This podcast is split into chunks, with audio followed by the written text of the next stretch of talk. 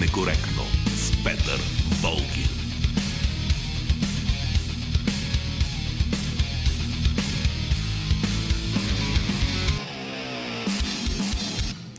Ето, че дойде времето и за политически некоректното говорене. До 14 часа ще бъдете в компанията на Георги Бангиев, който е звукорежисьор. Божан Петров е продуцент. и Велина Георгиева отговаря за комуникацията с вас в социалните мрежи. Аз съм Петър Волги. От няколко дни вече с пълна пара тече записването на партиите и коалициите в ЦИК за участие в, из... в парламентарните избори на 4 април. И разбира се, това, което нас най-много ни интересува, какво ще предложат тези партии и коалиции, какво ще предложат така, че ние да гласуваме за тях. И въпросът ни днес към вас, темата, която ще дискутираме е дали тези партии и коалиции ще ни изненадат с особено нови идеи за бъдещето. Да ни изненадат така, приятно разбира се, че да отидем и да гласуваме за тях. Започваме. Политически некоректно. Сигурен съм, че по време на предизборната кампания партиите с особено наслаждение ще говорят за това какви нови и прекрасни неща ще извършат, ако им поверим управлението на страната. Дълго и напоително ще се изказват по темата както различните опозиции, което си е нормално, така и управляващите, което вече е леко странно. Защото ако управляващите са стигнали до някакви особено иновативни идеи, те имаха 4 години да ги реализират, нали така? Изобщо темата за новите политически визии е твърде деликатен въпрос.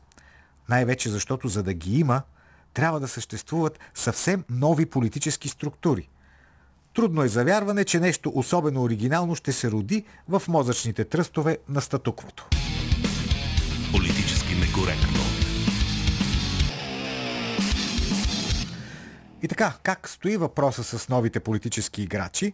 Факт е, че ето ще има и вече има съвсем пресни коалиции. Разбира се, те са така от вида втора преснота, както се изразяваше един от героите в Майстора и Маргарита на Булгаков. Хора, които до вчера са се замервали с ярко изразена ненормативна лексика, днес се кълнат в ВНЛ. Това означава вечна и нерушима любов. Трябва да си изпълнен с безкрайна наивност, за да вярваш на подобни клетви. Струва ми се, че ние, колкото и доверчиви избиратели да сме понякога, все пак не страдаме от чак такъв политически наивизъм. И можем да различим кога една коалиция е създадена на принципа на общи идеи и кога едни партии се събират на принципа заедно сме, понеже от всякъде ни изгониха. Политически некоректно. Като цяло българския политически терен е пълен с играчи, които смятат, че е достатъчно да добавят някоя завъртулка към екипите си, за да придобият абсолютно нов имидж. Чист и неопетнен. Явно в главите на подобни политици твърдо се е загнездила вярата в магическата сила на думите. Как действа тази магическа сила? Ами ето така. Да кажем, имало е някаква коалиция с определено име. Тази коалиция се е провалила поради нефелност на участниците в нея. И как се справят политиците с този проблем? променят начина си на мислене, променят действията си. Не, разбира се. Просто сменят името на коалицията.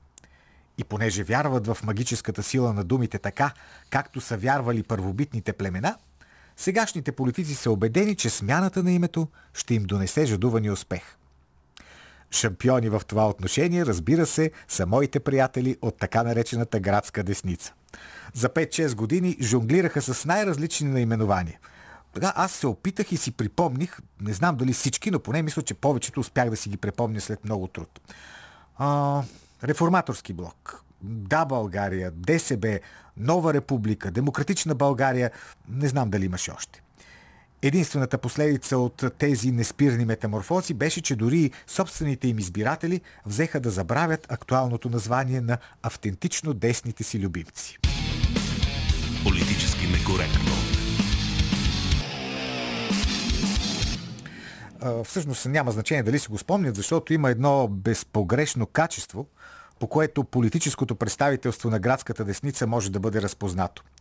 Винаги преди избори те са силно критични към ГЕРБ и неуморно разобличават лошите им практики.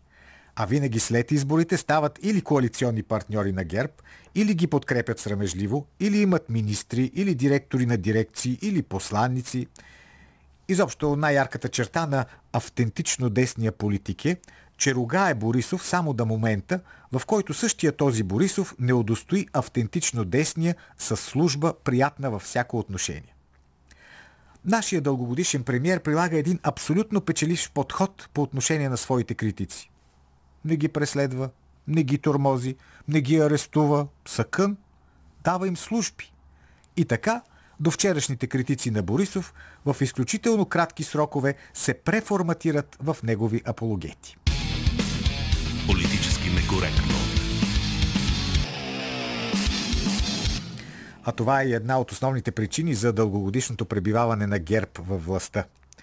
Лидерът на партията владее до съвършенство метода на приласкаването, казано деликатно, или на подкупването, казано политически некоректно, на своите опоненти. Подобни действия, разбира се, силно корумпират цялата политическа система, защото се оказва, че принципите и идеите нямат никакво значение, че всичко е въпрос на пазарене, на купуване и продаване. И ако си говорим за нов политически модел, това непрекъснато се използва напоследък, да, ако си говорим за него, то трябва да се изразява този нов модел в тоталното скъсване с подобен тип пазарене. Само, че дали старите партии са в състояние да сторят това, силно се съмнява. Новите идеи в политиката идват с нови политически формации. Да, често тези нови формации биват наричани популистски, демагогски. Само, че това са шаблонните обвинения към всеки, който се опитва да освободи политиката от псевдоекспертните наслоения – и да я направи разбираема за нормалните хора. А това, което в българската политика бива наричано експертност, в повечето случаи е синоним на корупция и нечисти политически сделки. Така че колкото малко е застъпена, колкото по-малко е застъпена корупционната експертиза, толкова повече се увеличават шансовете за нормалност в политиката. Политически некоректно. Ето за това ще си говорим днес. Могат ли партиите и коалициите, които кандидатстват за нашия вод, да ни предложат особено оригинални визии за бъдещето? Такъв и въпроса в нашата анкета. Той гласи, ще ни изненадат ли партиите с нови идеи преди изборите? Имаме два отговора в Фейсбук и в Инстаграм, в сторито. Те са отговора без съмнение ще ни изненадат, разбира се. И две, никакъв шанс няма да ни изненадат. Има и трети отговор, но той е само в Twitter. Така че ако искате да видите третия отговор, отидете в Twitter. Навсякъде сме политически некоректно, така че спокойно може да отговаряте. Политически некоректно.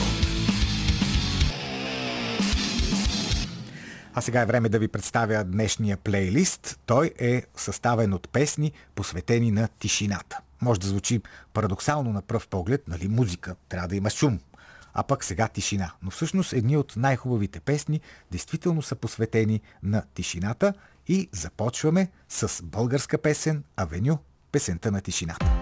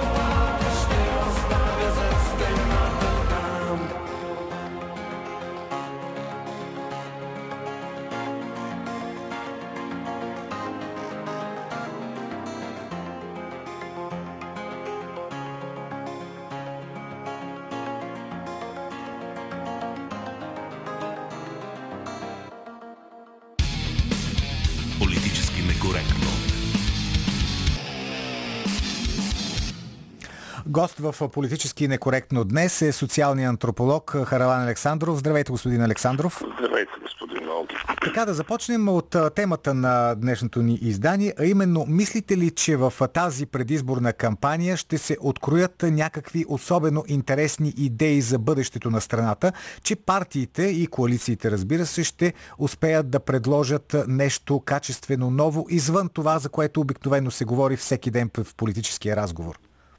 Ми, страхувам се, че тази кампания няма да е фокусирана върху идеи, няма, нейният двигател няма да бъдат ценностни, идеологически или визионерски конструкции, а по-скоро ще бъде доста емоционална, наситена с а, страст а, и с и с патос, в най-добрия вид, го казвам, в най-чистия вид. Забележете, дори на, на езиково ниво някои имаме вече партия, която съдържа в името си две повелителни изречения. Да. Изправи се, мутри вън. Нали?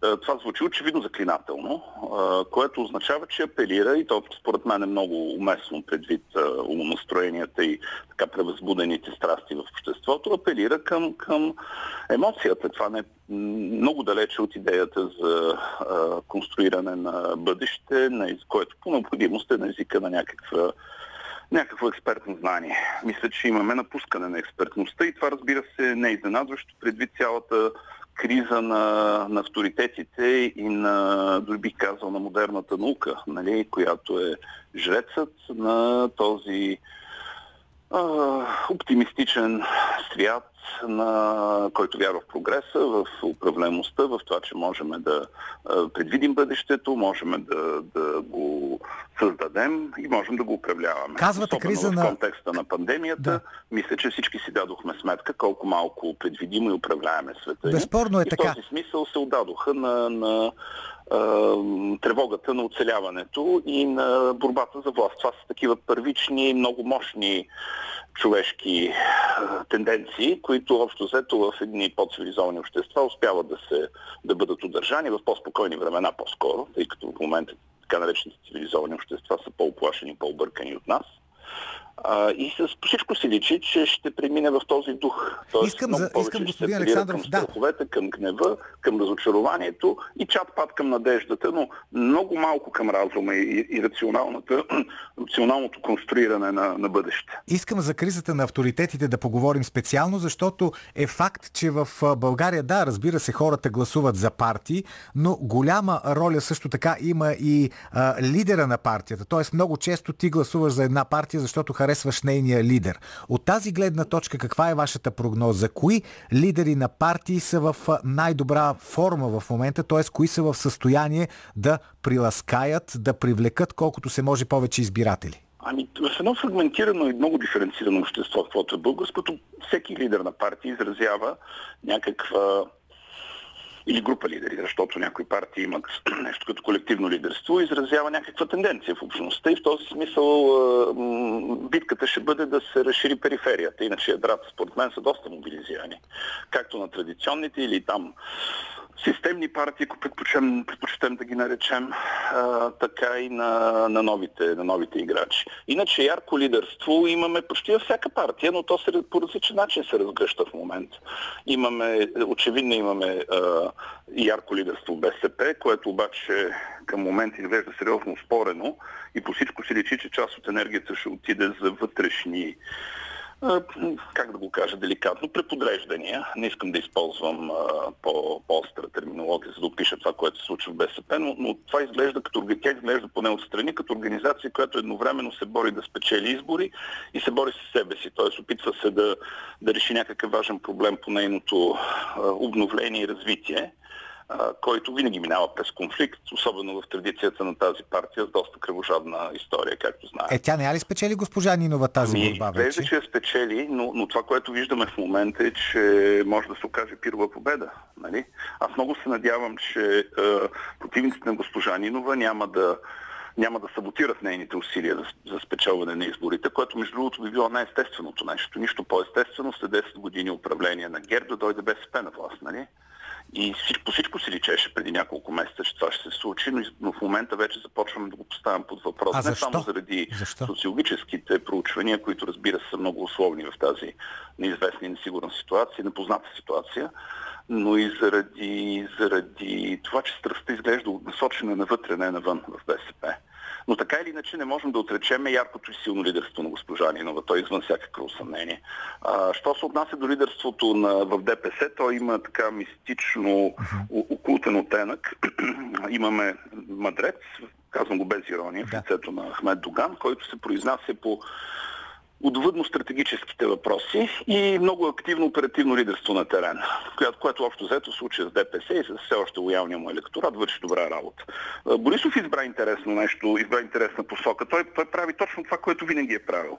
Неговото лидерство е на човека, който работи, строи и се бори срещу ентропията. Нали, някъде има срутище, той отива и го подпира с мощното си тяло и със своите верни падуани, най-вече Николай Ненков. Нали? А, някъде другаде нещо се случва, той е там с джипа и така да се каже се съпротивлява срещу постоянната тенденция на, на света да се разпадне и да се, да, да, да се фрагментира. А не се ли В този изхъби смисъл този модел? Да се окаже, то е много архетипно, да. Това е архетипно нещо и той, се, и той е свързано с неговия генезис. Аз помня ранния Борисов от а, кампанията му за кмет на София, как се пребори с една страховита дупка. Не знам дали го помните. Да, Тя беше наистина да. нещо страшно. Космически измерения имаше във въображението. Падаха коли, камиони, поглъщаше вселенни, беше хтонична дупка и се яви нали, могъщ герой, който неуморно, денонощно седя там, докато дупката не беше някакси затворен. Този, да. този разлом в между световете и не беше съвестно, така прилично асфалтирана, за да потеглят отново по нея колите и да се отприщи движението към бъдещето.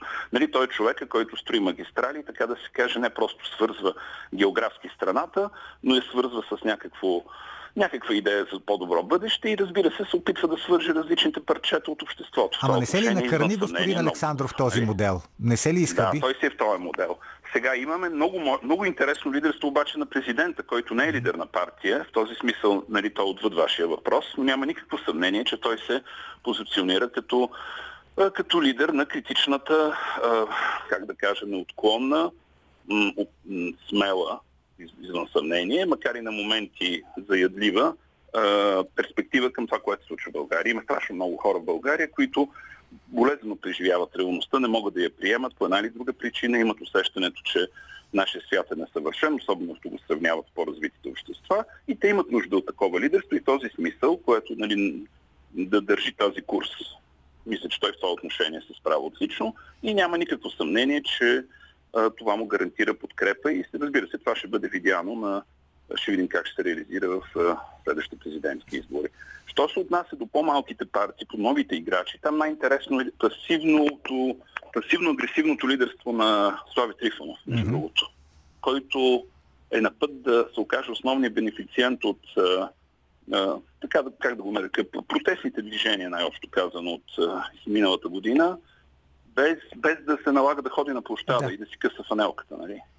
Той просто си има царство, има си студио, има си телевизия и някак си успява да се конс- конституира като много значителен център на влияние. А, и аз забелязвам колко много млади хора го харесват и чувам такива неща, като говоря с студенти, между другото, най-накрая за кой да гласуваме. Това е, между другото, много интересна тема, защото в повечето развити страни, към които България поне номинално се числи, студентите, тази, тази общност на младите хора са, би трябвало да има друг тип лидерство. Те би трябвало да са, как да кажа, естествената социална и културна база на ляво-прогресистско-либералната тенденция в обществото, която, към която вие имате особен афинитет, господин Волков. Разбира се. Ама просто при нас всичко е обърнато, нали знаете, господин Ами да, Александров? да, аз понеже съм имал възможността да прекарам известно време в големите кампуси на американските университети, където се роди всичко това, което сега нас не изпохожда и ние нали, сме така ушашавани, не знаем какво да правим нали, с джендър теорията, както сега се нарича, с а, и всички теории, идеи за емансипиране, с цялата тази вяра в а, прогреса и в а, в свободата, нали, в активизма, граждански активизъм. И с политическата като, коректност също така. Нали, ти си човек, ако си на площада и протестираш. Това е много, много, много, много свързано с тези субкултури, които някак си развитие свят отгледат тъкмо в кампусите. Ако обаче видите как гласуват е, младите хора от студентски град, ще видите, че това всъщност го няма в България. Това, това, това прави, според мен, много крехко и много уязвимо този тип лидерство, което извън съмнение има ярък представител в лицето на Христо Иванов. Нали? Да, България е това. Да, България е част от демократична България и тя съвсем ясно се е позиционирала като, като носител на прогреса в, с всичките нали, в американския му вариант. Около него, но, но тук има един провиденциалистски възглед за света. Нали? Това е тази наивна, оптимистична вяра, че прогресът ще се случи отвъд нас. Тя има своята много, по, много позитивна, много по-хуманна измерение в модерните прогресистски движения. Има, разбира се, своите радикални революционни проявления в класическия троцкизъм, който трябва да изпепели стария прогнил свят, за да построи прекрасния нов свят. И най-сетне да не забравяме друга много мощна тенденция да. в България. Това е така да се каже патриотично-консервативното начало, което се оказа много устойчиво и което което постоянно се прегрупира, раздробява, фрагментира, но в крайна сметка оцелява, устоява. И това е така, защото културата е такава. Нали? Ние по поред исторически причини късно влизаме в модерността, да не говорим за постмодерността. Нас ни разтревожва силно разрушителните аспекти на глобализацията и деконструкцията на устойчивия ни на устойчивите парадигми, в които сме живяли. Вие като а, така, експерт по деконструкцията, да. тъй като водехте такова предаване, колкото Преди да го спрат, да. Сте наясно какво означава да, да, да разглобиш един свят, за да го сглобиш отново. Нали? За да се случи конструкцията, трябва да дойдат деконструкторите. Хубаво, нас това ни разтревожва. На българите не им, не им харе... Това го казвам отговорно, като човек, който се занимава с изследване на тази култура от 20-30 години всеки път, когато се стигне до радикална деконструкция, казва, чакай, чакай, чакай, това старото може би не е най-доброто възможно, ама ние си го знаем по-полека. Нали? И се хващат за ракията, за прасето, за тушията и разбира се за беневреците, за байраците и проче. Онзи ден, не онзи ден, но преди две седмици се чух с моят добър приятел, кмета на Калофер, за да му кажа, че имаме ни 100 лева, които спечелих на бас с човек от центъра на София, който не вярваше, че ще влязат да, играят хоро. Калоферските юнаци. Аз понеже разбира се съм етнограф и бях 200% сигурен, че това ще се случи. Той бе, му казах, че могат да помогна да си платят глобата. Оказа се, че хиляди хора искат да платят глобата и че вече са натрупали средства за, за 40 глави, Всъщност, 40 години напред. Господин Александров, това завръщане към консервативното обаче далеч не е само българска черта. В момента вие виждате, че и в най-развитите държави, в държави като Съединените щати, като Франция и на много други места, това е факт и не е случайно такъв тип партии дори печелят избори, не просто влизат в парламента, не както да речем някои наши да националисти, но влизат, да. Значи дневният ред на конфликта минава изцяло по тази линия. Всъщност политиката е битка каквото и да си говорим, цивилизована, възпитана в добрия случай, по, по-вулгарна и по-креслива в българският, но така или иначе това е, това е сблъсък, нали? Нали, не е нужно да цитираме Шмидт, но общо взето водещото в политическия свят е да, да си наясно кой ти е приятел и кой е враг. Всеки, който се занимава с политика, приема, че ще има врагове и че ще трябва да се бори с тях. А, вижте, абсолютно това е разлома и той не е по националните граници, е вътре в сърцето на цивилизацията. В днес, например, е, се разглежда въпроса за импичмента на Тръмп. Mm-hmm. Забележете по-слакно, защото той вече не е президент, но трябва да бъде наказан. Нали? Както си един приятел иска да го тричат да. демократите. И в същия този ден е много вероятно да се състои Луков марш в центъра на София, въпреки ужасния февруарски студ. Нали, няма да се изненадам, ако се появят хора с факли и си минат по, обичайния маршрут, утвърждавайки някаква тяхна версия за това какво означава да си мъж, какво означава да си българин, какво означава да си кораф. Тоест, изострянето и радикализирането на тези тенденции е процес, който е очевиден и е потенциално много разрушителен. И затова е важно да, да има разумна политика. А и има ли в България тази разумна политика? Има ли партии, които да могат да удържат страстите в някакви разумни граници, за да не се стигне вече до тотално разпадане на общността? А, много сложен въпрос. Аз не съм изследвал отвътре културата на партиите, но мога да но това, което забелязваме, че във всяка от тях има конфликт. Във всяка партия през, вътре през, през сърцето на, на организацията преминава този, този разлом.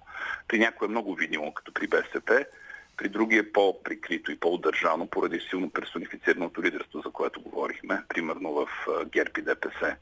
Всъщност партиите, които се опитват да успокояват, да удържат и да събират, са тези, които така радикалната гледна точка, не радикалната, но как да кажа, крайно критичната протест, протестната гледна точка описва като статукво и заклеймява като корумпирани и лоши. Това са ГЕРБ и ДПС. По различни причини това са партиите, които имат интерес да събират, да удържат, да търсят компромиси и да свързват ДПС, защото, както знаменито обяви неговият лидер, е обречена на заедност, нали, по силата на своята травматична история на, на тази общност, на голем, голяма степен малцинственият и състав и на етническото религиозно различие, което представлява. Те са обречени да са либерали и да, да търсят баланси.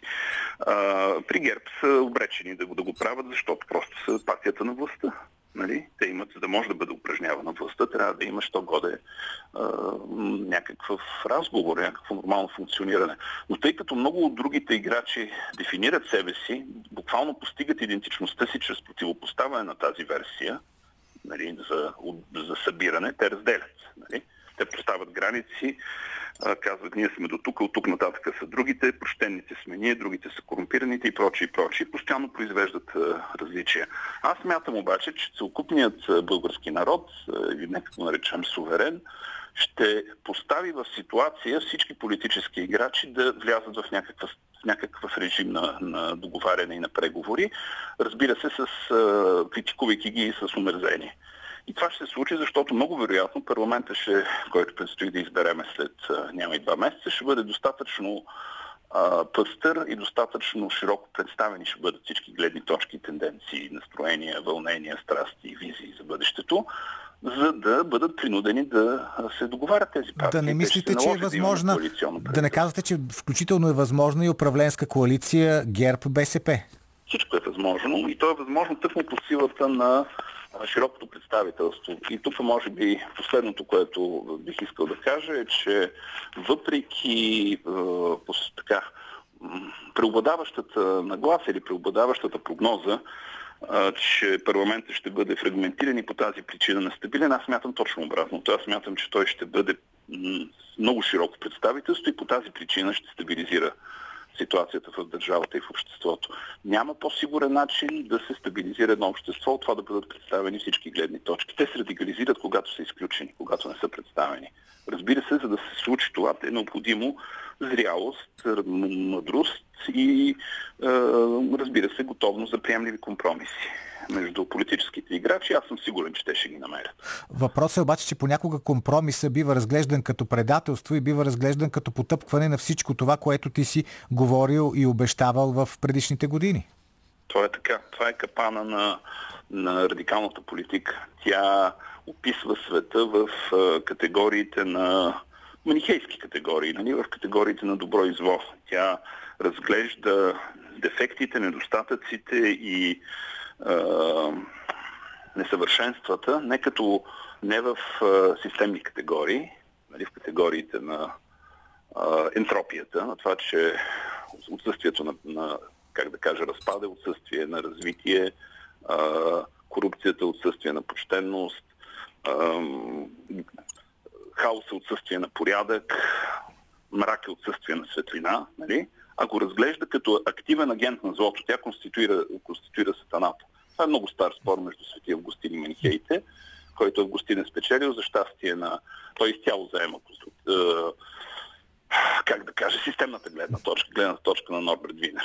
Той казва, че съвсем вулгарно разказвайки, тъй като разговорът не е теологичен, mm-hmm. че а, мрак е липсата на светлина, нали? И че да, да, да приемеме, че света е владян от сатаната е нещо ужасно.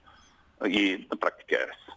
Но този тип ереси отново и отново възникват в нашата история, включително в политическата история и всички радикални милиенистски, ескатологични култове, които винаги имат политически и социален подтекст, посочват врага, посочват сатаната, защото това е най- простия начин да мобилизираш примитивните страхове, да, раз, раз, така, разкъсаш света на добра и лоша половина и да се позиционираш от добрата страна. Това са много ранни процеси на проекция и проективна идентификация, казани на езика на коинианската психоанализа, които са добре изследвани, много добре проучени в, така, в традицията на груповите отношения. Тази материя познаваме, тя е, е притеснителна от определен момент, защото води към тежка радикализация и носи опасността от виктимизиране и дехуманизиране цели категории хора. Това се случва много пъти в историята. Най-известният случай е това, дехуманизацията на политическите врагове в комунистическите тоталитарни режими на расовия враг от нацизма. Разбира се, това не означава, че компромисът трябва винаги да бъде, да бъде даван приоритет.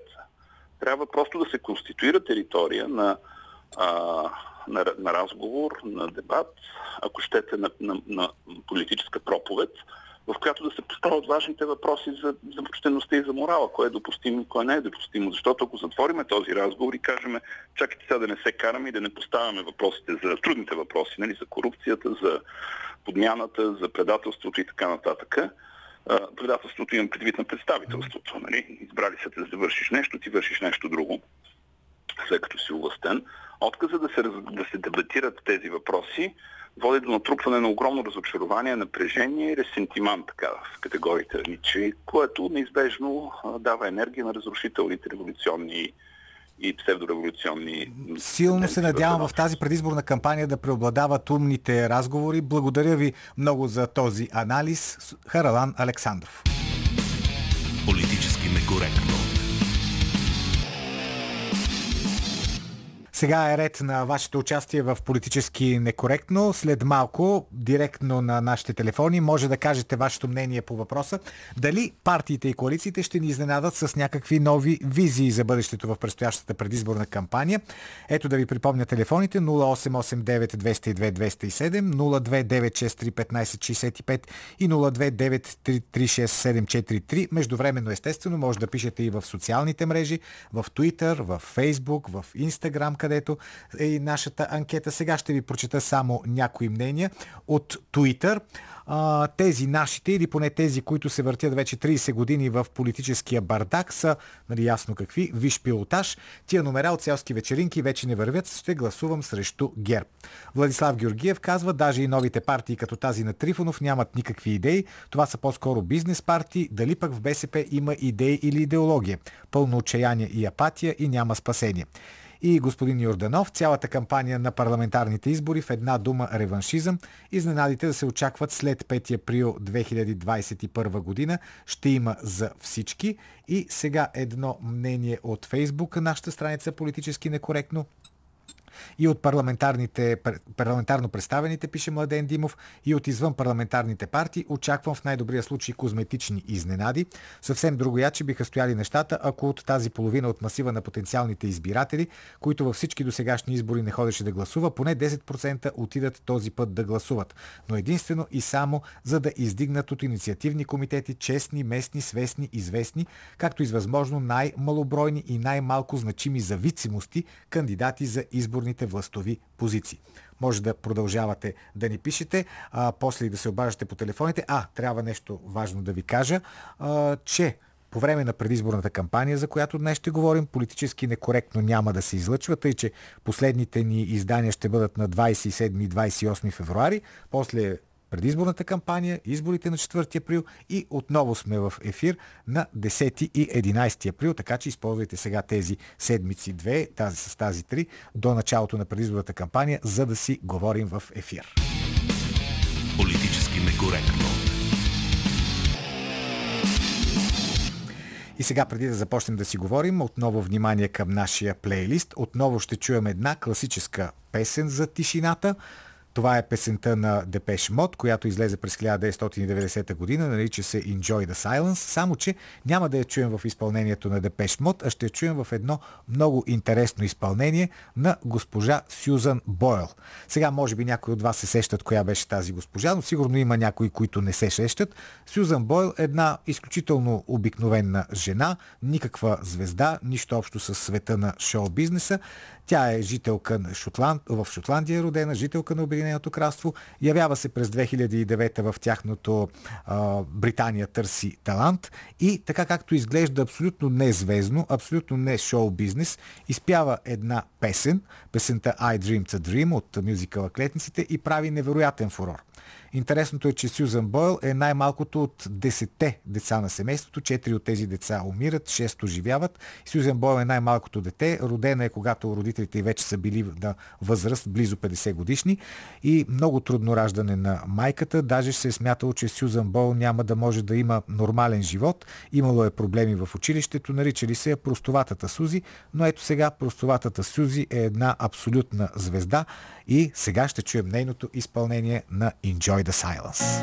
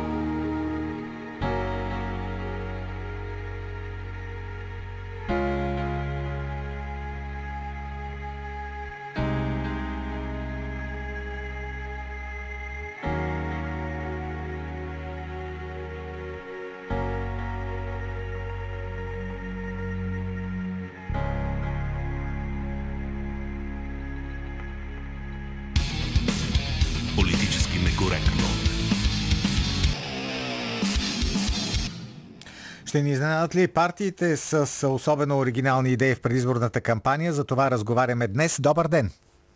Добър ден. Слушам ви. Не само съм изненадан, направо съм ужасен. Защо? Ами, те, с които крадаха 20 години, изпряха еврофондовете, сложиха Бойко Борисов да оправи еврофондовете, да тръгнат парите. И сега всичко е заради 30 милиарда, които Европа отпуска на България. Кой да краде 30 милиарда? Обаче въобще не се говори за тези журналисти, всичко е хора на червената мафия, те командват, те свалят правителства, те лъжат народа, те плащат. И простолюдието е повече от умните хора.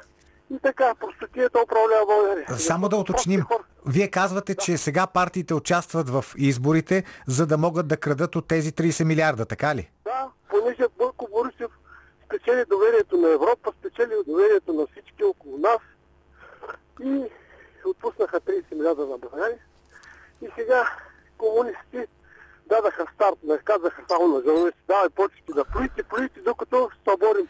Ама И да Бойко Борисов и Бойко Борисов участва в изборите. Значи и това, че и той участва в изборите, за да може да краде от тия 30 да, милиарда. Всички са, всички еничери са срещу него, защото а, той им спря въздуха, разбираш се. Той обикна народа си, напусна еничери. И той беше в тази такова игра. Мгм. Обаче Машкар е единствения Машкар и комунисти го сложиха, защото е човек с респект, да спре кражбите, защото той падне ли, Тоест комунистите са го сложили на власт, така ли? Комунистите Да. са сложили Бойко Борисов. Да, защото спряха еврофондовете. Те нямаха просто А. избор. И създадаха А, така да. партия демократична да потекат парите.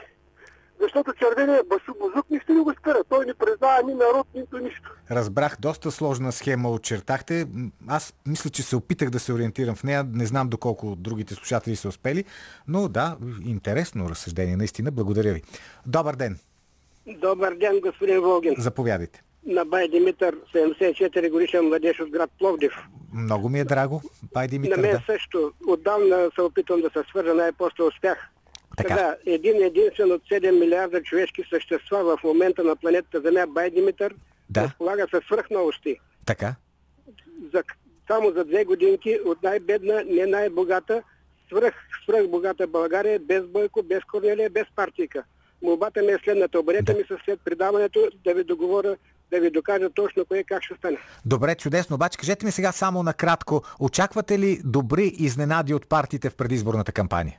Сега, господин Волгин, който и да дойде на власт, не може да стори това, което Бай Димитър е планирал. А. На всички работа, високи заплати, високи пенсии. Такава държава на планета Земя няма да има като България. Страхотно. Бай Димитър с а, ексклюзивно ноу-хау как да се оправят нещата в България. Добър ден. Добър ден, господин Волгин. Мариан Здравейте. Димитров съм от Русе. Здравейте, господин Димитров, да? Господин Волгин, всичко, което е имало да се генерира като идеи, той е генерирано през последните 10 години и нищо ново не може да не изненада от е, е, идеите и програмите на партиите. Е, по-скоро ще бъдем изненадани, ако е, нещо от тези програми се реализира. Е, защото аз като представител на лявата и социалната политика, често пъти съм задавал един и същ въпрос, по какво вашата програма се различава от програмата на БСП? Така. И отгоре, и отгоре е много прост. Нашата програма е същата като на БСП, когато те са в опозиция, която БСП никога не реализира като дойде на власт. Мгм. А защо партиите не реализират а, програмите си? Това е много важен въпрос. А, не ги я реализират, защото всички влезли в парламента са заложници на олигархията, която ги е финансирала. А социалната политика, значи по-малко печалби за олигархията. И, а, а другите, които нямаме връзка с олигархията, само генерираме идеи, но не можем да влезем в парламента и не можем да минем към тяхната реализация. И само нещо на финала да, да кажа.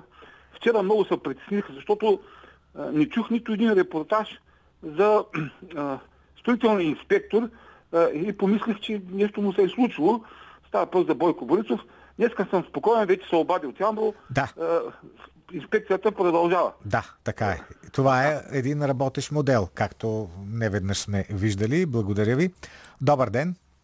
Добър ден. Заповядайте. Ало, Да. обажда се Снежана Андреева от София. Кажете, госпожа Андреева. Да. Така, във връзка с а, предложенията на партиите. Да. А, питам, защо на никоя от а, партиите, които са в Народното събрание, последното Народно събрание, не идва на ум, че трябва да се преработи българското законодателство, като се изхвърлят всички закони на прехода, които разрешават законно да се краде държавата. Аха. Е, то тогава какво ще остане от това законодателство? Ако се изхвърлят всички тия закони. ами каквото остане. А, според мен, макар че не ми е такава специалността, но създадоха се закони на прехода, които би трябвало да са временни, докато мине прехода. А Доколкото знам, прехода вече е, е минал. Той има спорове по този въпрос. Едни казват, «О, да, о, отдавна свърши този преход, други казват, не, не, не, изобщо не е свършил, те първа започва. Как ще Ами така, от, отсечем, така ще кажем? Мгм. изглежда. Все още има какво да се краде, затова Не е свършил е, преход. законите си стоят. Добре, благодаря ви за мнението. Добър ден, Добър ден. заповядайте. Здравейте, господин Здравейте. Малгин, честит празник ви желая. Благодаря ви. Василови се обажда. Да. А, сега, дали нещо ще има нещо ново, Мгм. едва ли. Защото тук става въпрос за един генетичен конструкт, който не въжи само за една или за друга партия, ами той е повсеместен. Всяка партия, всяка партия има своите интереси, за да за да се кандидатира в тези избори Така. за участие в парламент. Интересите движат света и то не само тук. В а, разликата е в стилистиката, според мен.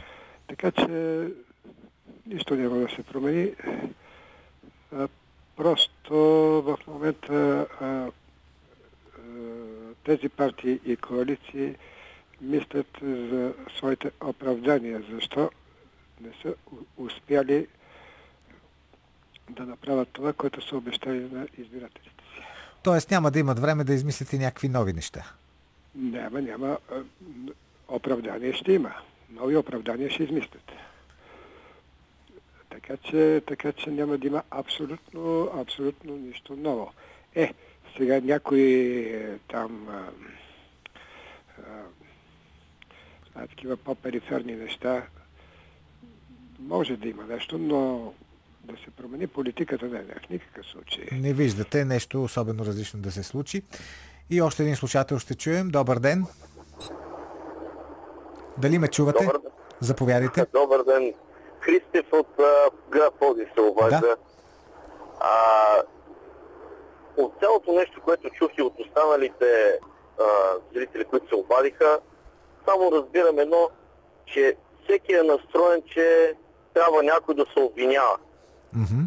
И ние така сме устроени български народ, че постоянно трябва да се обвинява някой друг, който, да кажем, примерно е виновен за нашите проблеми или, или косвено за нашите проблеми. Да. А не се замисляме, за, че ние самите можем да направим нещо за България, защото България има прекрасни закони, които просто не влизат в употреба. А защо Това не е влизат? тъжното. Защо не влизат според вас в употреба? Ами, предполагам, че това е от последствия с времето, системата, нали, както се казва, никой не може да тръгне срещу системата. Този, който е тръгнал срещу системата, е премазан. Нали? Тотално вече а, е смачкан.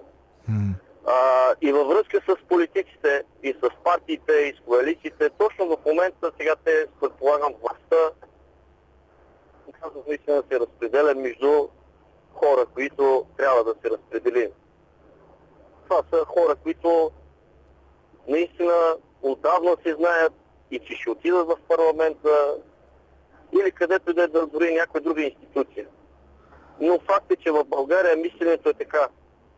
Друг да, му- друг да оправя проблемите, а пък мен не ме интересува. Е, ние нали за това избираме политиците и ги пращаме в парламента, за да могат да решават проблемите. Това е смисъл на демокрацията. Гласуваш за някого, който след това заема съответна позиция и трябва да реши проблемите. Аз съм за това нещо, че трябва да се гласува.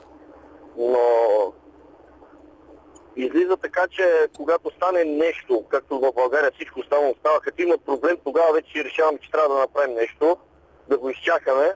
И тогава почваме и другата институция ще направи това, другата институция трябва да направи това или пък не е обвързано с мен.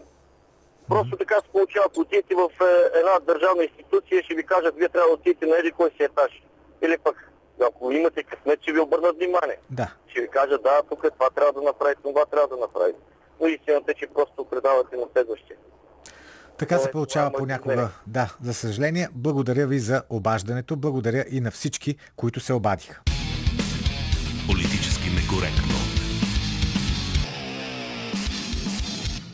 Нашия плейлист днес е посветен на тишината.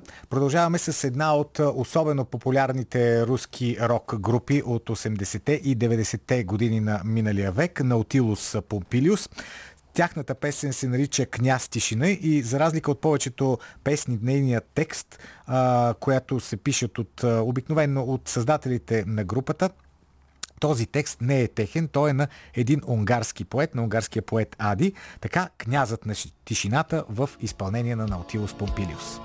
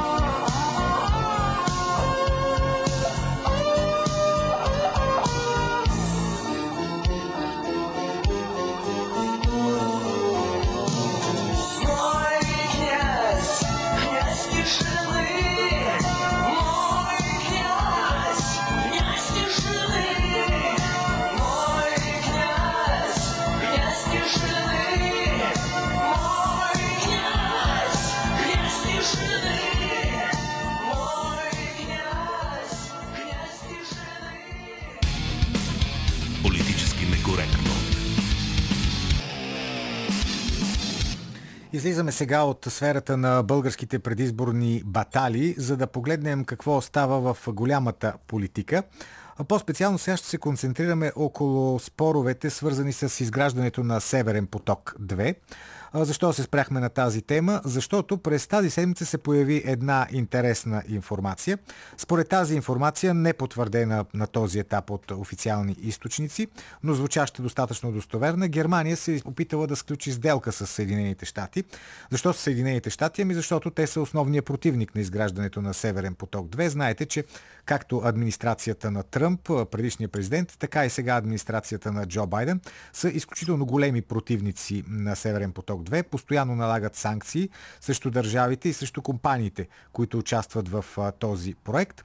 Като, разбира се, официално това се оправдава с факта, че по този начин, ако се изгради проекта, Европа ще стане още по-зависима енергийно от Русия, но неофициално изглежда, че просто се преследват економически интереси, защото за Съединените щати е по-изгодно да продават своя втечнен природен газ на Европа, вместо Европа да получава а, руския природен газ. Та, за каква сделка става дума? Става дума за това, че Германия е казала на Съединените щати, окей, ние ще купуваме вашия природен газ, някаква част от него, обаче вие за сметка на това ще спрете да ни натискате за Северен поток 2, няма да ни налагате санкции, както и на компаниите.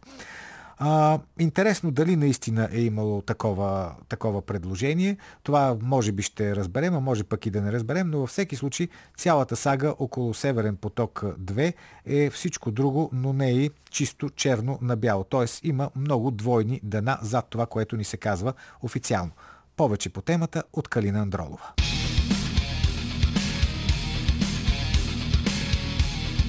По ръба. Отношенията между Европейския съюз и Русия са на ръба на криза заради Северен поток 2. Германия иска газовата тръба, Америка не разрешава. САЩ оказват невъобразим натиск върху Германия да преустанови проекта и използват всякакви оперативни похвати – от санкции за компаниите работещи по Северен поток 2 до театрални спектакли за натровени дисидентски герои Ала Навални – Европейският съюз отново е употребен като колективна бухалка и Европейският парламент поиска тежки действия за Навални, като призова държавите членки да преразгледат сътрудничеството си в различните външнополитически платформи с Русия, каквато е и Северен поток 2. Строителството на газопровода започва през 2018 година и до този момент 94% от него са завършени. Единственият участък от 147 км, който все още не е завършен, е този във водите на Дания. На 14 януари САЩ предупредиха компаниите, участващи в Северен поток 2, че ще бъдат обект на допълнителни санкции – Германският канцлер непрекъснато се опитва да подчертае, че става дума за търговски въпрос, който не бива да бъде обект на геополитически решения или да се свързва с проблеми около правата и свободите на гражданите, какъвто е провокационният проект на Вални. Франция, която принципно се притеснява от економическото нарастване на Германия, веднага обяви, че Северен поток 2 трябва да бъде преустановен заради отношението на руските власти към Навални и репресиите срещу неговите привърженици. Случаят Навални се оказа не толкова случайен за ударите срещу Северен поток 2. Вадят се и други геополитически аргументи от американската доктрина за национална сигурност, като този, че Северен поток 2 ще остави Украина без парите от транзитни такси, което ще направи страната уязвима за натиск от Русия. Разбира се, основната теза на американската трансатлантическа загриженост е, че Европа ще увеличи своята зависимост от енергийните източници на Русия. Всъщност съвкупното потребление на европейците годишно превишава 1 трилион кубически метра газ, а общата сумарна мощност на Северен поток и на Северен поток 2 е около 110 милиарда кубически метра газ годишно. Германия се отказва от ядрената си енергетика и се нуждае от други източници на енергия, какъвто е природният газ. През последните години германците са построили десетки газови централи – Природният газ е чист източник на енергия, не е толкова ефтин като въглищата или ядрената енергия, но е три пъти по-ефтин от енергията добивана от вятър и 10 пъти по-ефтин от производството на енергия от Слънцето. Към санкциите и Навални се прибавиха и активни мероприятия вътре в Германия. Германска неправителствена екоорганизация предизвика скандал, като освети писмо от германския финансов министр Олаф Шолц, написано през август 2020 година до неговия американски колега, вече бивш министр на финансите Стив Мнучин. Олаф Шолц предлага на САЩ помощ и финансиране за изграждане на терминали за втечнен природен газ, като иска в замяна САЩ да отменят санкциите и да разрешат безпроблемното изграждане и експлоатацията на Северен поток 2. Германското правителство е готово да увеличи обществената и държавна подкрепа за изграждането на терминали за втечнен природен газ по крайбрежието на Германия, като предоставя за тази цел до 1 милиард евро. Въпросното предложение предизвика отговори на различни политици и шумотевица доколко е допустимо подобно търгуване – Зелените обявиха, че Шолц се опитва да откупи Северен поток 2 от американските санкции с парите на дънакоплатците, като същевременно закрепи американския газ в Германия. Изобщо не е трудно да се разбере как въпросната неправителствена организация е получила това писмо, за да предизвика публичен скандал – Същата организация, заедно с още няколко други, административно оспорват федералното разрешително за строителството на Северен поток 2 в определен участък на изключителната економическа зона на Германия и са постигнали замразяване на дейностите в германски води. Напълно странно действие, тъй като строителството на тръбата в германската акватория вече е завършено през 2019 година. Въпросът е, че дори да не бъдат взети под внимание исканията на екоорганизациите, се губи време по разглеждането на техните претенции. Обжалването е парадоксално и доколкото на дъното на Балтийско море вече съществуват първите две линии на Северен поток, които работят и за които германският регулатор е дал своето разрешение – Северен поток 2 започва от район близо до Санкт-Петербург, продължава по дъното на Балтийско море и излиза на територията на Германия до град Грайсфалд. Дължината му е повече от 1200 км. Пет европейски енергийни компании финансират 50% от проекта, който струва общо 9,5 милиарда евро. Австрийската ОМВ до този момент е вложила в проекта 960 милиона евро. Инструментализирането на екологичните организации е тактическа част от битката на САЩ срещу руското присъствие в Европа. Американската стратегия включва изтласкването на Русия от енергийните пазари на Европа, независимо дали проектите са необходими на европейските държави. Байден определя Северен поток 2 като много лоша сделка, но в момента претегля санкциите – Съвсем скоро ще трябва да вземе решение как да отговори на Германия, която поиска изпълнението на санкциите да бъде забавено, а Северен поток 2 допуснат да се случи. Фундаменталното питане за бъдещето на Европа зависи от отношенията между Германия и Русия. Економиката на Германия е зависима от руските енергийни ресурси, но също така е и свръхзависима от износа, а САЩ винаги са ползвали богатия си пазар за геополитически контрол и упражняване на натиск. Точно за това европейският лидер Германия смирено очаква сега Джо Байден да вземе решение за Северен поток 2, като германският властови елит предлага на САЩ възможни компенсаторни ползи – Проектът Южен поток беше унищожен, тъй като нямаше кой и срещу какво да го изтъргува. Санкциите и оперативните мероприятия срещу Северен поток 2 стават възможно най-безцеремонни, точно когато 94% от газопровода са напълно завършени. Всъщност, това наивен страх от Русия ли е, или истината е, че геополитическият дискурс се ползва като обикновено изнудване. В крайна сметка САЩ ще разрешат на Германия да довърши газопровода в обмен на максималните възможни економически ползи за американския интерес. Калина Андролова. Политически некоректно. Така, сега отново към нашия плейлист с песни посветени на тишината. Следващата песен, направо ще кажа как е нейното българско заглавие. Казваш го най-добре, когато не казваш изобщо нищо. When you say nothing at all.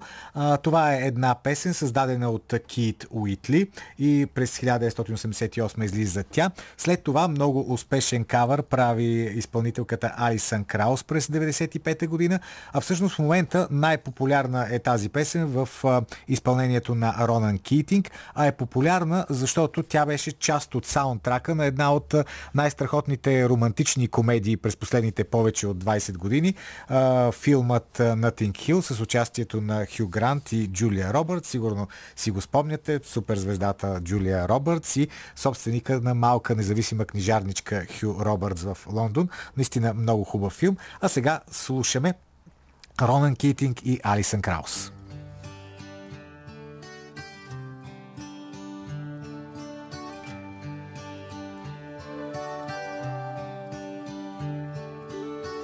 It's amazing how you can speak right to my heart.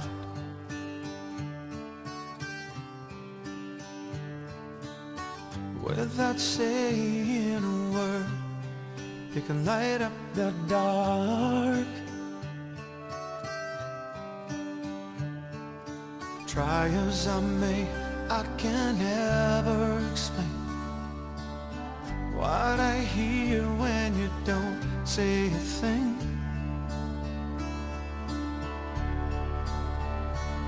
With a smile on your face lets me know that you need me. There's a truth in your eyes saying you'll never leave me. The touch of your hand says you'll catch me wherever I fall.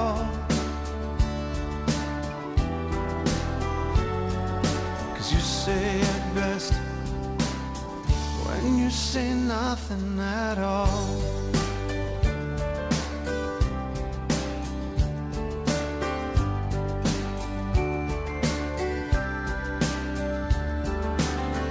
All day long I can hear people talking out loud.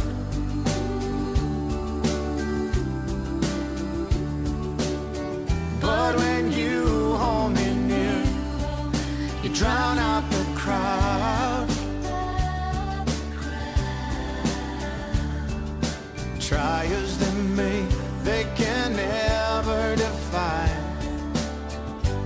Been said between your heart and mine.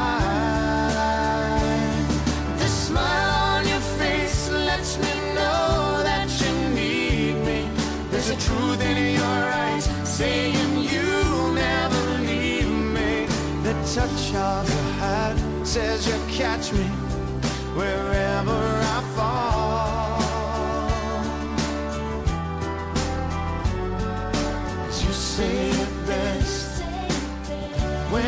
same.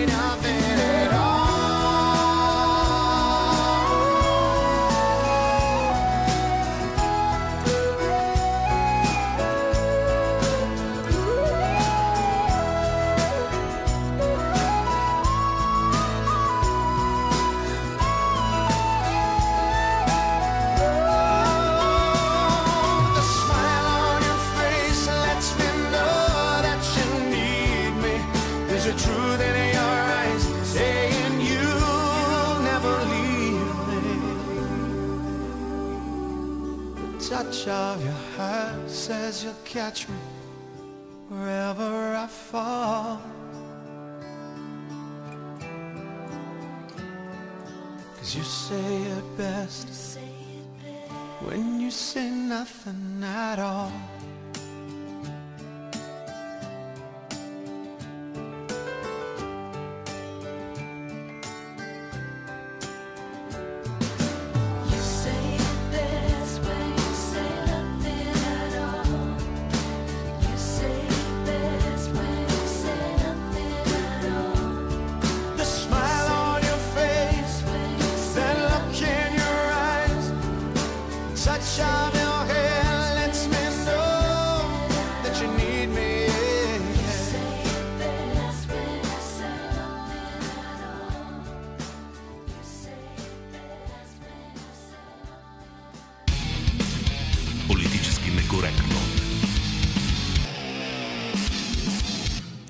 Сега ще обобщим и резултатите от анкетата, в която ви попитахме, ще ни изненадат ли партиите с нови идеи преди изборите.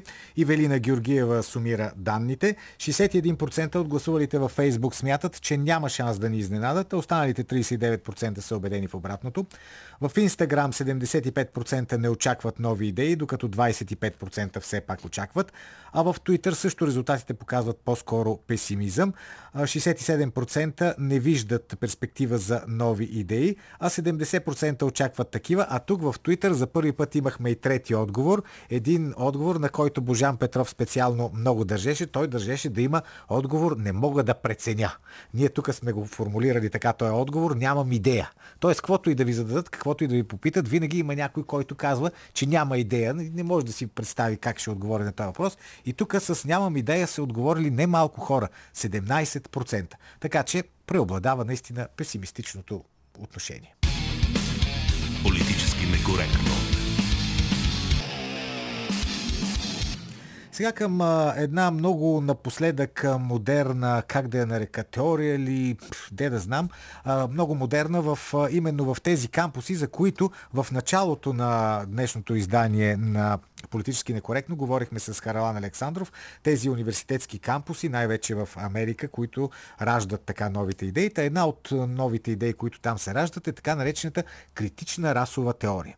Тя все повече привърженици има и тъкмо след, сред либералните прогресистски така наречени среди. Няма значение, че звучи доста... Айде няма да го определям, за да не ми се обидят някои хора. Нека да чуем сега Владислав Апостолов по темата. Културни войни.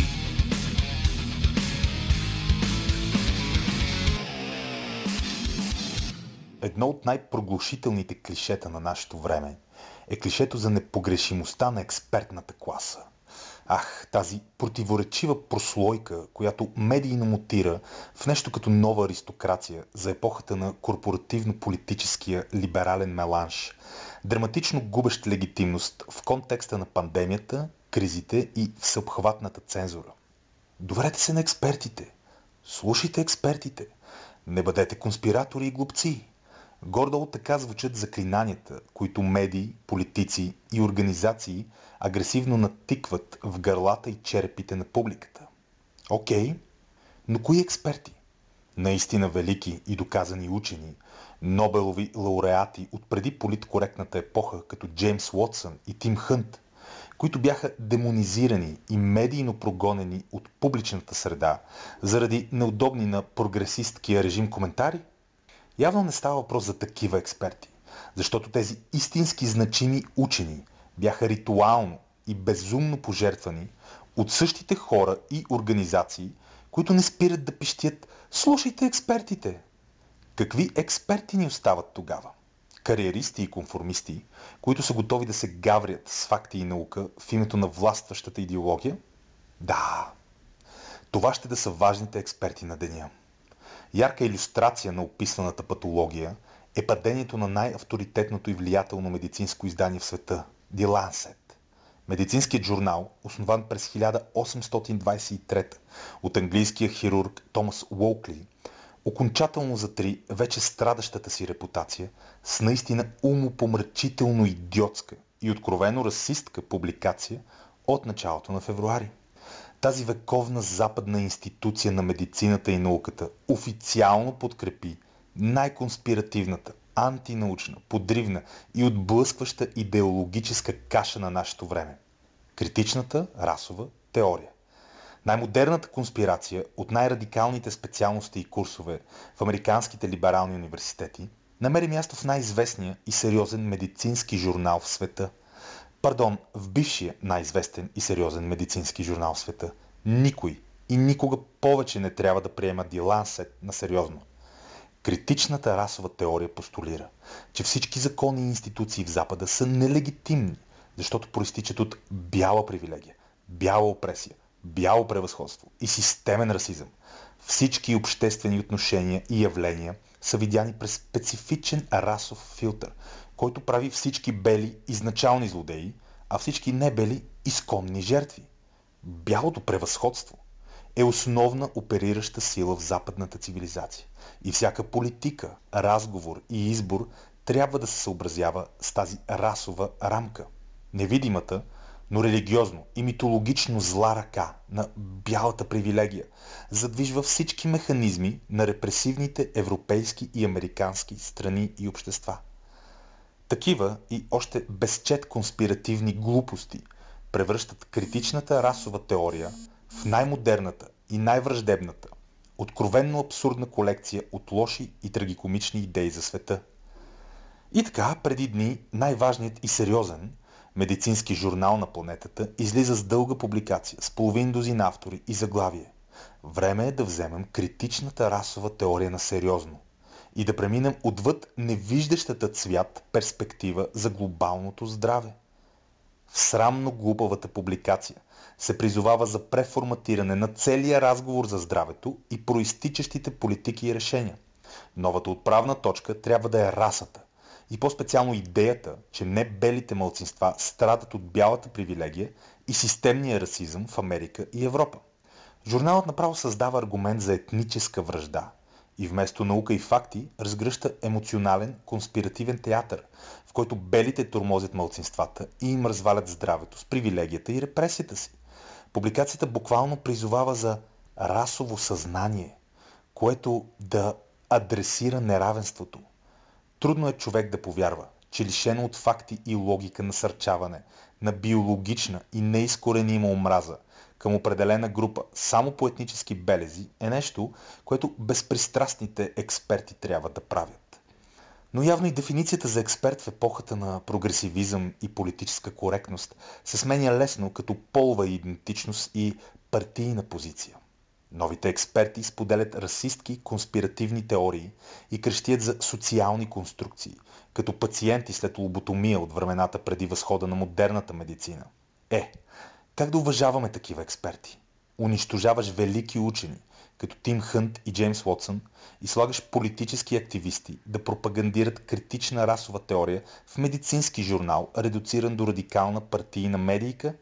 Сещаме се и за Световната здравна организация която по време на пандемия и брутални забрани подкрепи наситените с насилие и смърт бунтове и метежи, познати още като антирасистки протести след смъртта на Джордж Флойд. Няма нищо експертно в подобни експерти. Кухата фасада на някогашния престиж вече не може да скрие процесите на гниене и разруха. Авторитетните институции бяха изтърбушени от фанатици, шарлатани, опортунисти, полезни идиоти и други ви персони на прогресивната патология. Затова, позволете да подходим леко скептично към следващия пропаганден диктат за красотите на критичната расова теория. Коментар на Владислав Апостолов. Политически некоректно. И сега ще ви припомня в нашия плейлист, посветен на тишината, водещия сингъл в, от албума на Alan Parsons Project Ammonia Avenue, водещия сингъл Don't Answer Me, не ми отговаряй. Много хубава песен.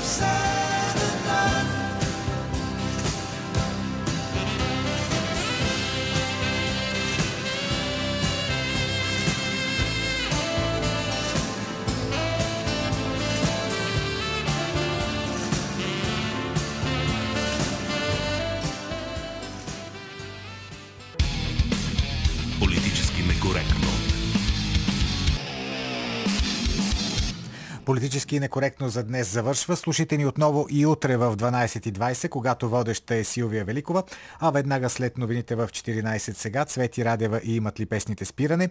С вас се разделят Георги Бангиев, Божан Петров и Велина Георгиева. Аз съм Петър Волгин. Разделяме се с една песен, която излезе в същата година, в която излезе Don't Answer Me на Alan Parsons Project. Песента Тишина Васил Найденов.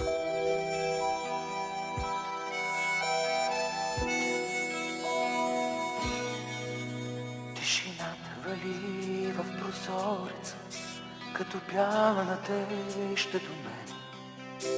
И сред толкова стъпки на хората, чувам твоите стъпки да стенат. И сърцето ти чувам да бие над звезди и пътеки бездомни. Ти не можеш от мен да се скриеш, да останеш единствено спомен.